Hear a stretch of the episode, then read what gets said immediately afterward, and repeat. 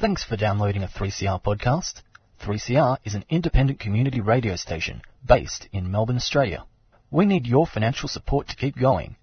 Go to www.3cr.org.au for more information and to donate online. Now stay tuned for your 3CR podcast.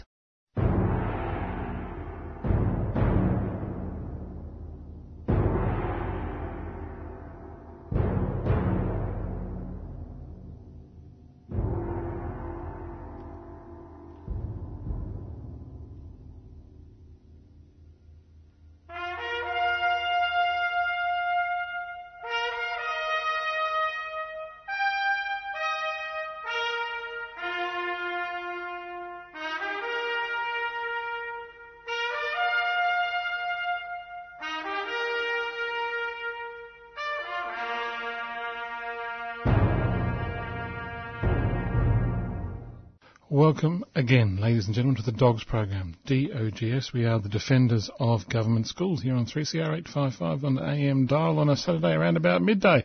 It's again good to have your company because here at the 3CR, the Community Radio Central, we deal with a lot of community issues and none is more important than the protection of our children and their education system. And so we are here to defend the education system in Australia, which is the only one which accepts all children. Only one that's universal. The only one that is free at point of purchase, because education is more important than a marketplace, that's for sure.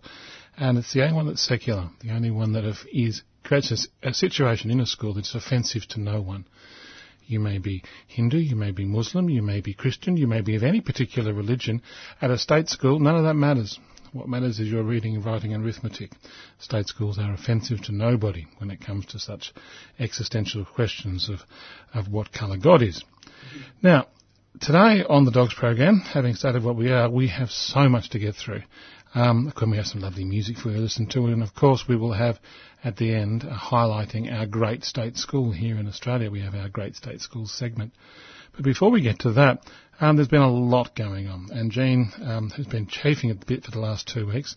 Um, because of course we missed the dogs programs last week, because of course we had Invasion Day, and I'm quite happy to miss it for such an important reason as that. But um, a couple of issues that Jean wants to highlight early on, and both of them are interesting, and both of them are very important to Australia as a nation. The first is because around about, oh, I don't know, 30% of the kids in Australia um, are educated by the Catholic Church um, the identity of what the Catholic Church um, is and how it educates its children in those schools is up for question at the moment. And also, of course, we have a, a, an even bigger question. I mean, what is the legal validity of funding religion in Australia? I mean, because in Australia at the moment, currently, we spend billions of dollars each year giving it to bishops and other religious leaders to educate the children of the parents of people of those particular faiths, whereas in fact, using taxpayers' money to do this um, is, is a question again. It was in 1981 in the Dogs case, and it's coming back up onto the agenda one more time. And Jean's highlighting um, these questions again on the Dogs program because they're both important and interesting. Um, I'll be doing a back to school special from the dog's perspective as well. And then, of course, we have our great state school. But more about that um, after this. Would you like to get involved in the decision making process at 3CR? Nominations are now open in 3CR's Community Radio Federation elections. You can stand as a subscriber representative and have valuable input into the programming and future direction of this diverse and dynamic radio station. Nominations are due by Friday, the 1st of March at 5pm. For more information, contact 3CR station manager on 9419 8377 or download the nomination form at the 3CR website 3cr.org.au forward slash people. Yes, uh, here we are again with press release 779. The identity crisis for Catholic schools. Uh, about 22% at the most, I think, of the children in Australia attend Catholic schools, and well over 66% attend government schools. So that 40 years, nearly 50 years after the introduction of state aid in this country and billions and billions and billions of dollars later, more than two thirds of the children in Australia still attend government schools, which I think needs to be said. It's taken billions and billions to try to keep something like the percentage of Catholic uh, children in the population in Catholic schools. Now, state aid was returned to the Catholic and Protestant education sectors in the 1960s. And press release 779 on our website at www.adogs.info is entitled The Identity Crisis for Catholic Schools. Back in the day, there were poor parish schools which were in danger of collapsing not only for lack of dedicated monastic teachers, but because the Catholic Church was refusing to put money into them, even for toilets, as you had in the case in, in, in Goulburn. But there were also always many wealthy Catholic and Protestant schools that had no intention of considering a redistribution of either their own wealth or a fairer system for all Australian children. After all, it was part of their business model to educate the political, legal and business elite. And for the first time in Australian history, back in the 1960s, the country actually had the opportunity to cater for more than 90% of our children in public schools. But we blew it. We gave in and we gave them state aid. Instead, more than half a century later, we're laying out billions and billions more dollars to hold the dividing line between one third and two thirds of Australian children. And that's why the dogs are still here fighting the state aid battle and the battle for the two thirds in the public sector. The poor parish school myth has been consigned to the dustbin with a tranche of failed needs policies. Even the successful businessman philanthropist courtier David Gonski has fled to the hallowed halls of academia. So, what mythologising must the Catholic sector fall back on to justify its shameless attacks on the public treasury? Crying poor sounds less and less credible as the public sector gains the moral initiative. But the religious sector are the acknowledged experts in gaming the moral initiative, are they not? Why not grab it back? It only takes the right slogans from the marketing experts. And sure enough, Lyndsay Connors, in a recent January the 22nd article on John Menadue's blog, Pearls and Irritations, which is entitled Curiouser and Curiouser, the Marketing of Private Schools, has turned up the strategy of one very wealthy, prestigious school for those born to rule the Australian polity. Their answer to their problem? Hijack the laudable objectives of the public system and claim it as their own. She writes, this is Lyndsay Connors. In its recent newspaper advertisement for a Director of Advancement, a long established Sydney private school for Catholic boys described itself as, listen to this, an inclusive, non-selective school with students attending from all walks of life. Now this sounds from her description a bit like Riverview where Mr Abbott and uh, others attended. Now, this, she says, this is a school with an exorbitant upfront fees and resource levels to match, and such an audacious attempt at rebranding suggests that there is more afoot here than semantics. So there you have it, listeners.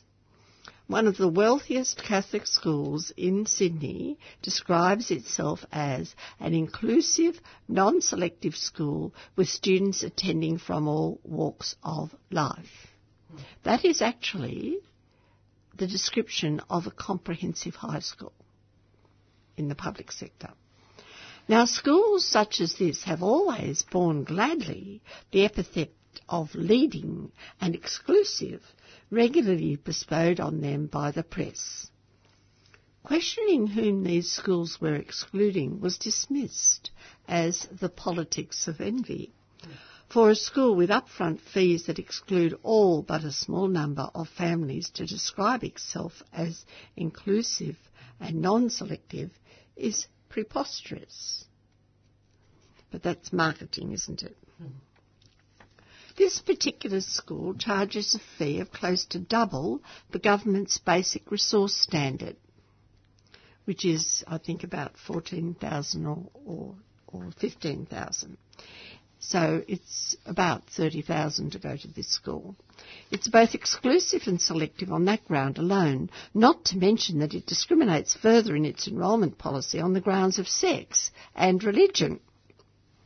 Its SES measure is 124 and its ICSEA value of 1176 means its students are drawn from the most privileged end of the spectrum based on measures of socio-economic circumstances and school community educational advantage. This school has the second highest ICSEA score of New South Wales Catholic secondary schools and is in the top eight of New South Wales non-government secondary schools. In a self-congratulatory tone, the advertisement describes the provisions of bursaries to 90 boys as a testament to the generosity of spirit of its community. In fact, just 6% of its enrolment comes from the bottom half, the Q1 and Q2 quarters, and Indigenous students are among those who receive bursaries, of which some are funded from external sources anyway, and are based on selection criteria, so they'd have to be pretty smart Aboriginal children to even get near this school, and the government or other sources are paying for them.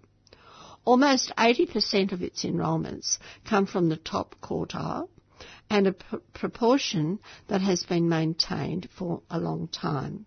And this school would have to reach out to far more medium to low income families to come within cooey of being inclusive. Well, they're the facts. But why the disconnect between the image and the reality? That's the question, because uh, these schools haven't usually described themselves in this way.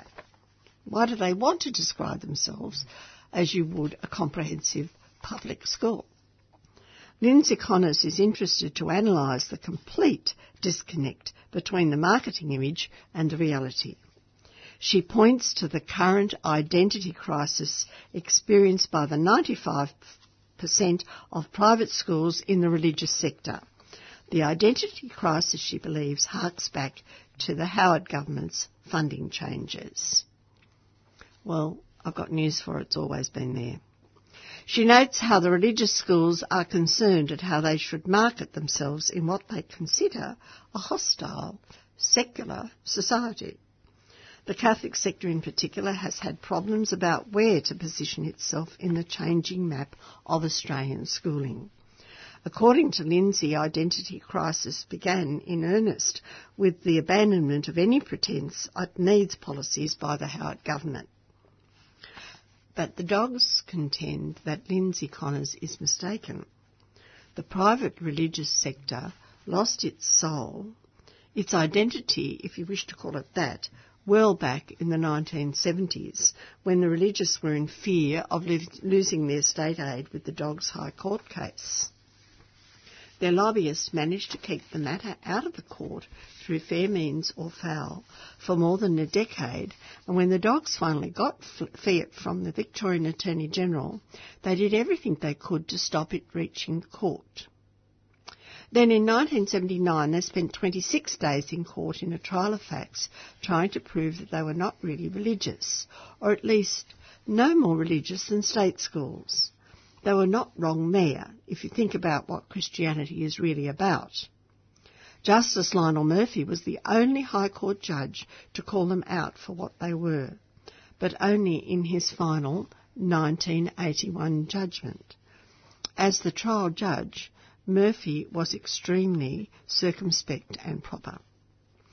This is all outlined in the book Contempt of Court published by Arena in 2011 and on the Dogs website.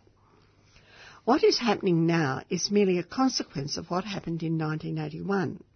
The concern of religious schools confronted with the reduction of religious liberty, enshrined in the Australian Constitution, to mere discrimination legislation, which may or may not grant religious exemptions, is very real. It is heartening that Lyndsay Connors, who has promised, promoted needs policies in her career as a state school parent representative on the Schools Commission, has finally understood the dissembling nature of the religious education industry. She completes her article with the statement Treating your fellow citizens as fools, is there a Latin motto for that? dogs just say, You can fool some of the people some of the time, but not all of the people all of the time. And the dogs are in the position of refusing to have been fooled from the beginning. Now, there were some very interesting comments on this article, and um, I wrote a comment about what happened to the High Court Dogs case. And the really interesting thing is, listeners, they published it. Mm. And that actually shows a change in the times because even 10 years ago, no one would have published what I wrote, which I've just read you actually, or part of what I've just read you from the press release. But there were some other comments of interest, which I'll get Dale. Thanks, Jean. Uh, yes, there's plenty of comments. Uh, one from Peter Donnan says, uh, there's an old joke. The head of the Franciscans, the Dominicans and the Jesuits visited the Holy Family. The Franciscan brought a dove as a gift for Jesus, giving it to Mary. The Dominican, similarly, a sacred text. The head of the Jesuits walked past Mary and said to Joseph, Have you thought about his schooling? Upmarket contemporary Jesuit schools educate boys who later become leaders in many spheres, and they regard their school days with great affection. Perhaps this is sufficient rationale. Within Australian political life, it is quite evident that there is almost a bypass in our senior leaders on courage, integrity, and being crazy brave in the pursuit of values that are deeply and genuinely Christian, focused on the poor and the marginalised. This article critiques the blather, high fees, and cant around the private school mission statements and marketing programs. Come to me, all ye who labour. No, come if you're cashed up, or in small num- or in a small number of cases on a bursary. But the facts are our, politi- our senior political leaders spend formative years in these elite institutions. So what is of the essence is the quality of religious education they offer, the sense of social justice they promote, and the con- contribution their students make to contemporary Australian society. And here's another comment from John Thomas. It says, uh, This is an excellent article, thank you.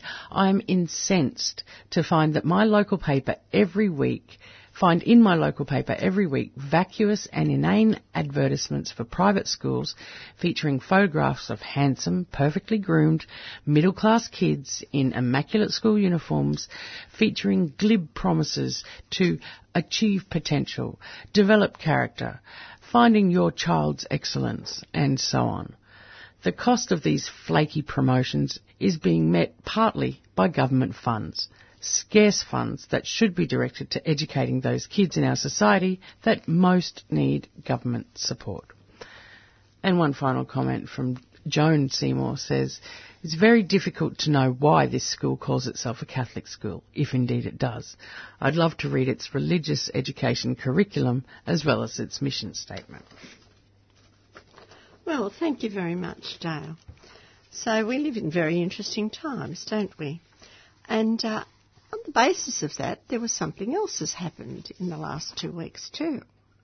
It's not just an identity crisis that they've got, they've also got um, the possibility of having to go back to the High Court.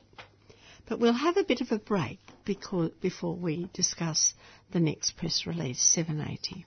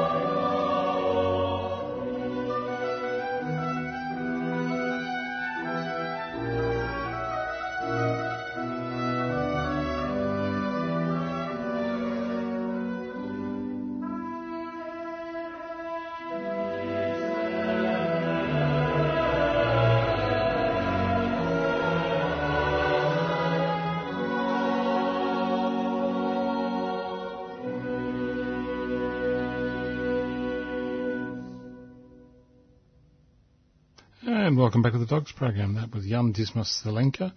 Um, uh, that was his Kyrie eleison there by Schola Cantorum from Melbourne back in the uh, 2001, I think it was, uh, in Move Studios. But um, away from that sort of glorious uplifting music, back into the world of Jean's press releases and the fight that must continue to defend government schools. Jean, you are talking about something, or about to talk about something in press release number 780. Yes. Um, there has been a very interesting uh, article appeared in the Sydney Morning Herald. I haven't seen it in the Age yet, but uh, it's written by Anna Patty and um, some academics and the Mr. Goss, I think it is, from the Grattan Institute, are talking about going back to the High Court on the state aid issue. Uh, the state aid to private schools has reached such a high watermark that the tide of sympathy for poor parish Catholic schools has almost gone out. Legal beagles are contemplating put the high, putting the High Court on trial once again.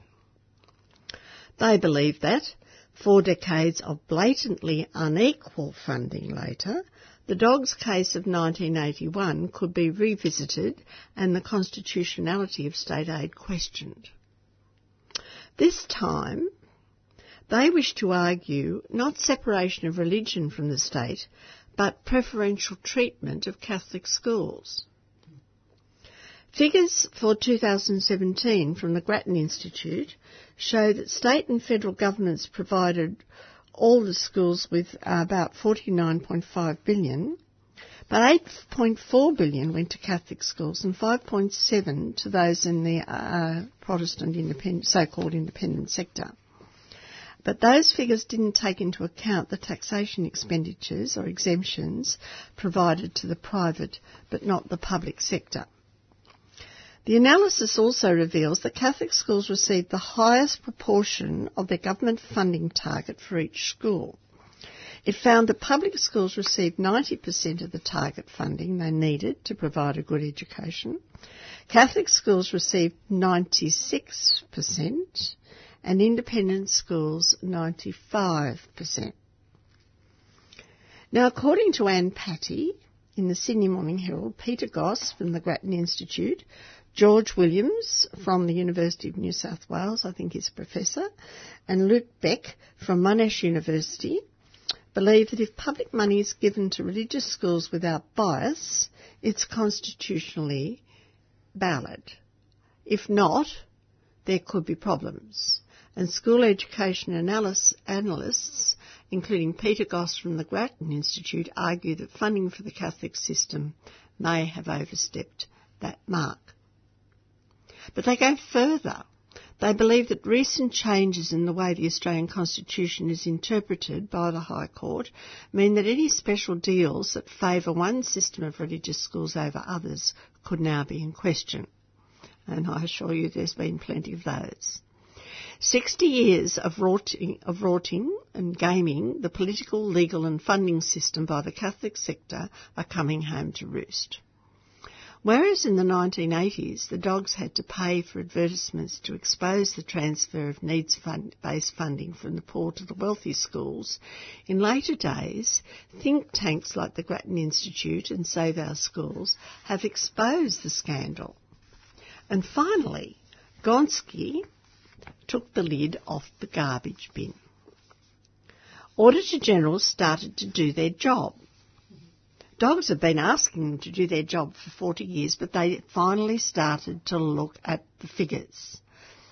Between 2016 and 2018, three Auditors General, the Commonwealth, the New South Wales and the Victorian, reported a serious lack of transparency in the way non-government schools redistributed their public funding. They, they just got billions of dollars and they could do what they liked with it and they were told that they should do it according to needs-based funding, but that did not happen. It's called accountability. In late 2017, the Australian National Audit Office criticised the Federal Department of Education's reliance on non-government education authorities to report on their own implementation of policy requirements without providing evidence of compliance with the needs-based funding system. The Auditors General and the Education Department thought that they could trust the Catholic education officers to tell the truth. Well, after the Gonski report, and uh, well, people could just use their eyes when they looked at the fact that the wealthy public schools were get, wealthy uh, private schools were getting funds and the need, needy schools were not. So the New South Wales Catholic bishops decided to try and protect themselves, and the New South Wales Catholic bishops, notice not the Education Office, but the bishops, commissioned Kathryn Greiner, who was the um, the wife of one of the uh, premiers of New South Wales, Kathryn, uh, and she was on the Gonski Committee report. Uh, or on the Gonski Committee. So they commissioned Kathryn Greiner, who was a good Catholic girl, to conduct a review of funding for Catholic schools. And her report, which she tabled in 2017, was critical of the lack of accountability and the prudent resource allocation. Now, uh, they now claim, of course, that they've fixed things up, but there's a question as to whether or not you can believe these gentlemen. But Greiner's report said that resources for quality education were being diverted to Catholic schools in highly populated areas of New South Wales to the detriment of the greater need in the rural and remote dioceses, including the most disadvantaged, which were in the Wilcannia Forbes in northern western New South Wales, where of course there is now a terrible drought. Even the coalition was concerned. When it amended the Australian Education Act of 2013, the Turnbull government promised to end the special deals that consecutive coalition and Labor governments have made with some non-government schools. And the Education Act required that school funding be fairly and transparently distributed and allocated according to need. And of course, the Catholic education officers kicked up a big stink. Section 116 prohibits the Commonwealth from making any law establishing any religion, which is known as the Establishment Clause. And legal experts have recently argued that there's greater scope now for developing a broader interpretation of the clause because it was read down and out. It was made a nonsense of in the dogs case. Uh, listen as I read it again any law for establishing any religion was changed by the High Court to any law for establishing a particular religion. And when this is transferred to the other clauses, it means that the Commonwealth can actually make laws regarding religion, although it is a, prohibit, a prohibitive clause and the Commonwealth should not be making any laws about any religion of any sort. So perhaps Mr Morrison might like to think about that as he talks about uh, making legislation to protect religious freedom in Australia. They already had it in section 116, but it's gone.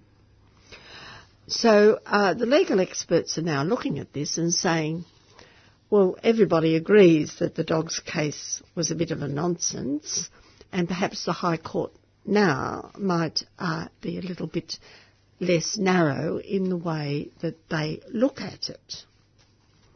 And they argue that the High Court judges would develop a broader interpretation of the clause to stop preferential treatment of schools from one religious denomination over others.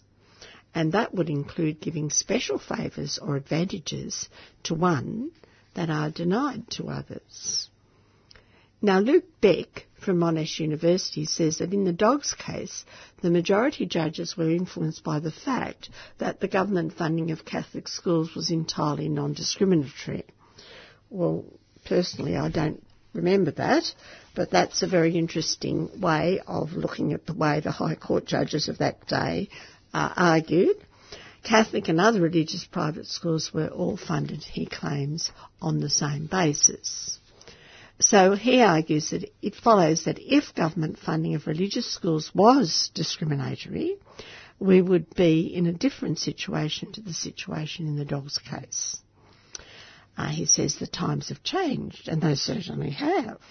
If government funding of religious schools was discriminatory in the sense that the schools associated with one faith tradition got a special deal, then there would be a real question mark about whether that special funding deal was constitutionally valid.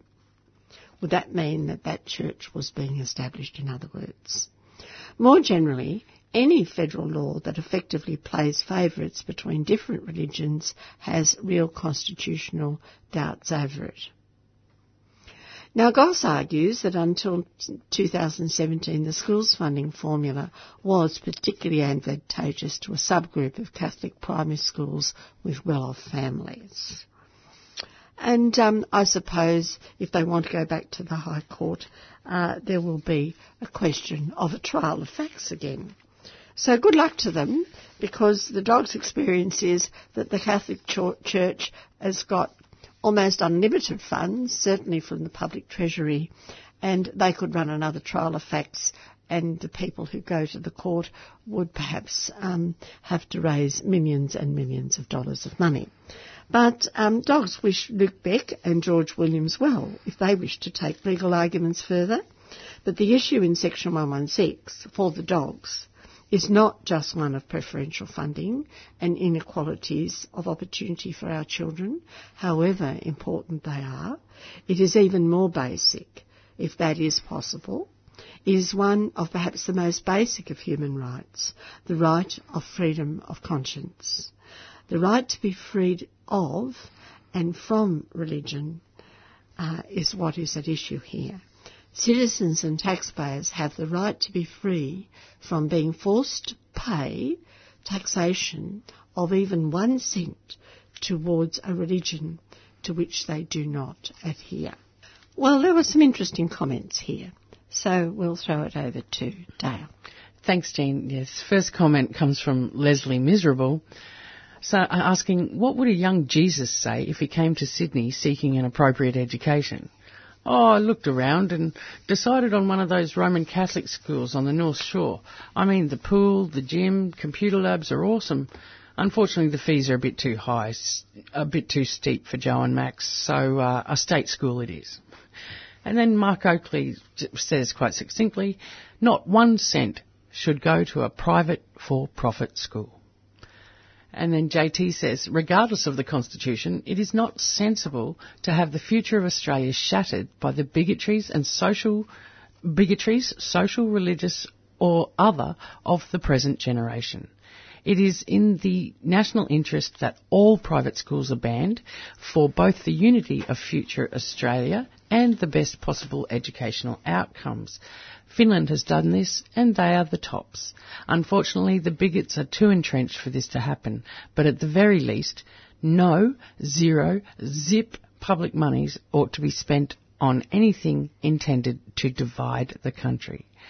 Then Gerson says, Catholic schools need to understand a difference between fixing broken toilets and indoor swimming pools and tennis courts. And then finally, oh, then human being says, I resent every cent taken from taxes to pay for private schooling when it is evident that the money is being spent on non-essential needs. These days money is inadvertently given and funneled into pools, sandstone gates and such items. Why can't the Pope look after his own flock when religious beliefs are being followed? They aren't short a quid or two. I know public schools in Sydney that are in desperate need of teachers' aides so classes can be realistically run. Public money for public schools.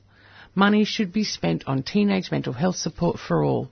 No private school should be depending on public funds each year. The private schools should be coming to the government cap in hand, not public schools. How many politicians' kids go to private religious schools? Conflict of interest is easily transparent here. And then the thin man reiterates uh, by saying, so the Catholic Church has no money to fix had no money to fix toilets back then. Go on, pull the other one. Public funding for church schools must cease. Oh, thank you, Jean and Dale. You listen to the Dogs program here on 3CR 855 on the AM dial.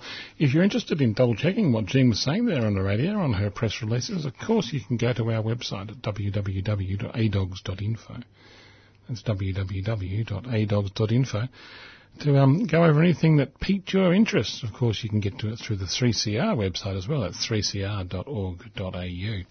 Um, well, let's have some music and then we'll continue on with the Defenders of Government Schools program, the Dogs.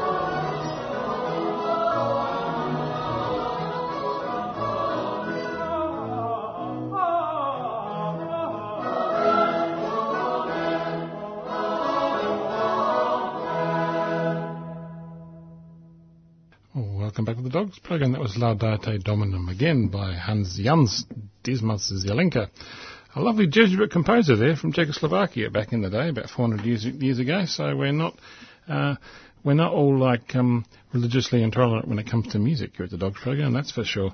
Um, Look, I promised you earlier in the program a couple of things. Firstly, I'm going to finish off with our great state school, and I can't wait to tell you all about that.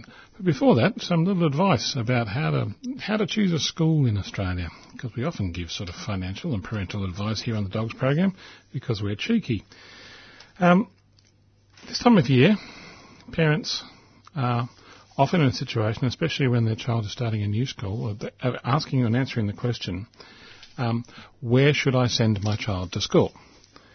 Now, there's a couple of ways of solving this problem. As I've often said, if you want to do the best thing for your child, what you do is you work out the most expensive private school you can send your child to, work out how much that costs, and then put that money in the bank instead. Um, and send them to the local state school. Because the difference um, between sending your child to a state school and to a very expensive private school is a great deal of money, which adds up over time. And at the moment in Australia, um, if you want to send your child to the best of all possible schools because you're stinkingly wealthy, you'll be spending up to uh, three quarters of a million dollars over the lifetime of the child, which you can then use instead to buy them a couple of degrees in medicine or buy them a house or set them up in business. Um, because, I mean, that's not even counting the interest rates. I'd be talking to the grandparents here, Robert. The parents haven't got a hope of paying that sort of money.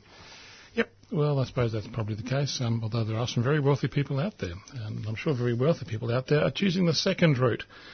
Now, what's happening is that in Australia, many people consider themselves to have the problem that they want to send their child to the local state school, but the local state school is not good enough. Their local state school, and I've heard some parents say, I wouldn't send a dog there. So I can't send my child to the local state school. This is what they say. They say it with a great deal of gusto and they say it in a definite kind of way. Now, if you went to a country that was civilised and a parent said, I cannot send my child to the local state school because my state school is unfit for the education of my child, then all the parents in that local area would band together and say, Excuse me, we live in a civilised country and we have come to the realisation that our local state school is unfit to send our child to. You better do something about it quick, smart, or you're not going to be in government for very long. Local MPs will then get on the case and say, well, actually, I, I do like my job. I'll do the best I can, and so therefore the local state school improves. Now, this happens all over the world. This is the standard solution for civilised countries. If your local state school is not up to the job, then fix it. Straight up, fix it, or it's your job. In Australia, if the local state school is not up to the job, a couple of things happen. First thing, parents do not band together. Parents do not say, well, this is unacceptable, we better do something about it. They opt out. Now, there's two ways they opt out. The first way they opt out is to buy themselves an education in the government funded private education system, be it Catholic or any other denomination. Um, there are a few uh, private schools in Australia which are not run by any particular denomination, but they are most significantly the minority. So that's the first thing parents do. They say, well, I'm going to buy my way out. Well, if you've got a spare half a million dollars, go for your life, I suppose. Except it doesn't solve the problem.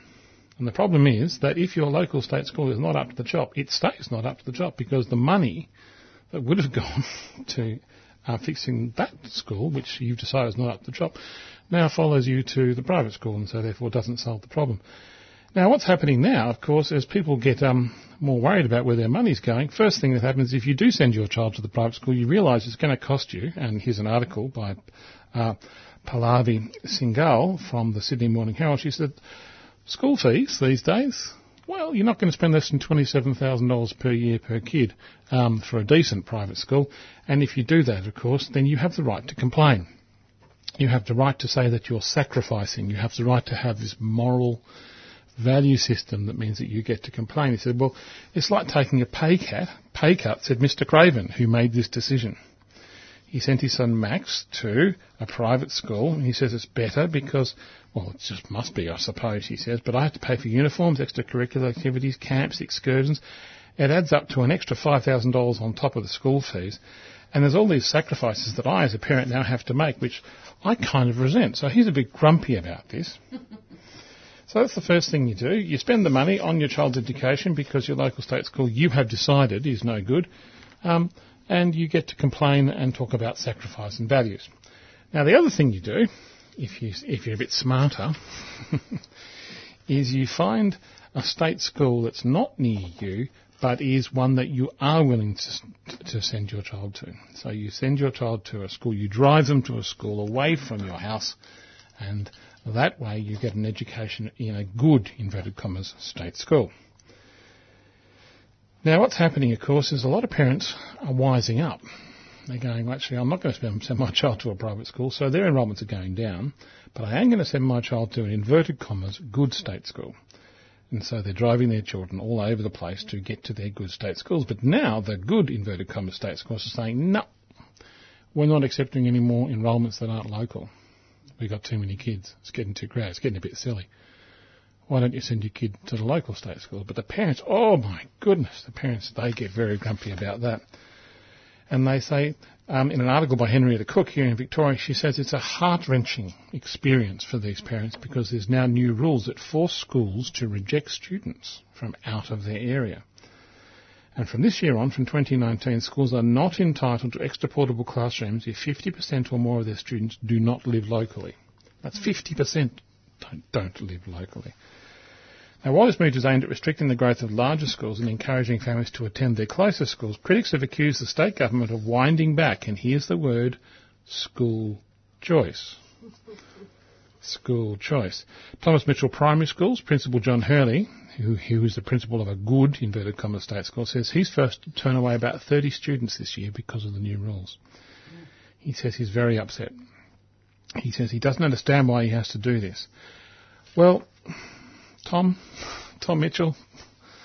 Um, yeah, um, I'm, I'm here on the radio to tell you that the solution to the problem is to make all schools good state schools. In fact, I will tell you, and this is a secret, all state schools are good. Parents' perceptions of schools is not cant. It's not inviolate law. Do you know how you make a good school? You have a whole heap of parents who care a great deal about the education of their child, children coming together, supporting the school, turning up at the school, asking questions when things aren't going right. If you think that your school is not doing the right thing for your child, what do you do? You front up because that's what parents do. Now, I know it's difficult. I know that's time. Sometimes time is more valuable than money to many parents. I understand that these days.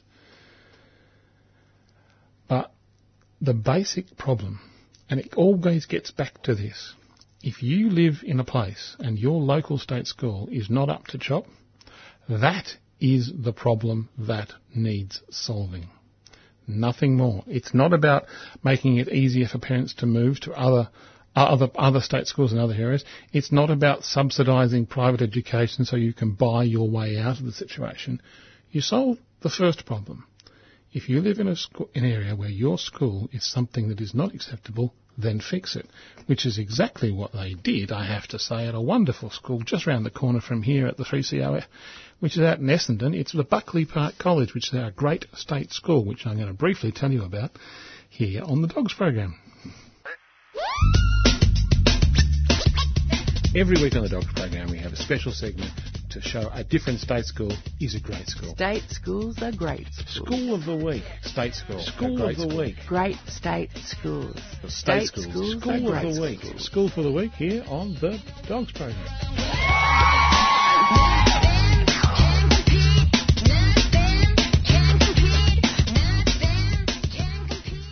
Oh, our great state school of the week this week is Buckley Park College in Essendon.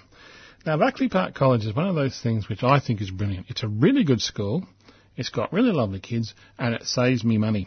I like anything that saves me money. I like a good bargain, and Buckley Park Secondary, Buckley Park College in Essendon, it's a secondary college, um, saves me a bucket load of money. Let me explain why. Look, Buckley Park College is up there in Essendon. It's next to Rose Hill, so like a lot of kids up there, and they have a wonderful time. Who are the kids? The kids aren't poor. They're not super rich, but they're not super poor either. The ICSEA value, average of Australia, is, is 1,000. It's, it's 1,081, so they're not poor kids.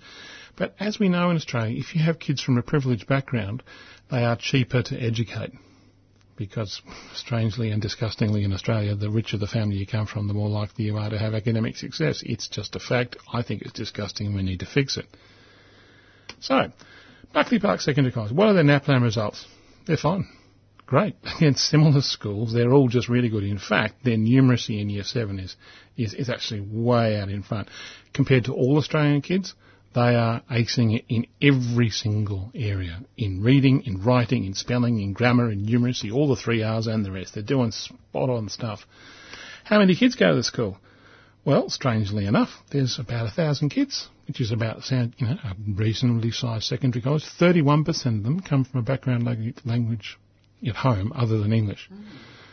which is interesting, and that's kind of reflective of Essendon as a cultural mix. So, local kids going to the local skill, school. Um, they're, they're not all first English speakers, having a good time. There's a lot of rich people there, and there's some poor people there as well. How much does it all cost? Now, this is the bit where I reckon this place has got it nailed. Secondary school, if you want to get, you know, a pretty good education into a kid, gold standard, about 15,000 bucks per average Australian. Now, these kids are a little bit over average, so it cost a bit less. Call it 14,000 to give these kids a gold standard education. This school's doing it on $11,000 per kid. So when it comes to saving money, the state school system here is saving the taxpayers an absolute bucket. And of course the parents, because it's free at point of entry. Now there are obviously fees, charges and some parent contributions over the years and that's around about 500 bucks. You know, that's sort of things like laptops and uniforms and all that sort of stuff. So it's about the same for most secondary schools as it is for this one as well. But Buckley Park Secondary College, I have to say straight up, you guys are doing a wonderful job. So congratulations to the parents who made the kids who turned up, to the teachers who are doing the job on a day-to-day basis, to the admin staff and the support people that are in the school. Congratulations to all of you. You are doing what a lot of people romance about, which is good old-fashioned state school. When I say old-fashioned, I don't mean in terms of curriculum because obviously you're keeping up with all the wonderful trends that are coming through from international places and across around Australia. So old-fashioned is in, I mean that in a good way, I don't mean it in a bad way. It's a good old secondary school. So congratulations to Buckley Park College. You're nailing it out there in Essendon. Congratulations. You are our great state school of the week. That's all we have time for here on the Dogs program. We are the Defenders of Government Schools, DOGS, and we have to come back next week because the fight's not over. People attack government schools and we're here to defend them. Here on 3CR 855 on the AM dial, podcast on the WWWs and with their website at www 3cr.org.au. If you want to catch up with us and fact check us and do all the things you want to do, because I know there's a lot of people out there that listen and are interested in what we're talking about, you can contact us at our website at www.adogs.info. That's www.adogs.info. And don't forget, if you have a recommendation for a great state school, you can just call up the radio station and drop the name of the school and yours as well, and I'll do the research. You can do that, of course, on 9419 8377. That's 9419 8377. But until next week, that's enough from us here at the Dogs.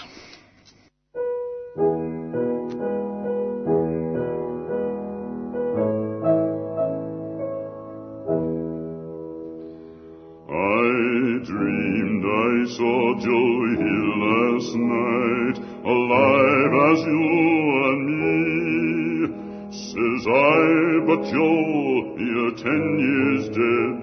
I never died, says he. I never died, says he. In Salt Lake City, Joe says I, am standing by my bed. They framed you on a murder charge, says Joe, says Joe, but dead. The copper bosses killed you, Joe, they shot you, Joe, says I. Takes more than guns to kill a man says Joe, I didn't die. Says Joe,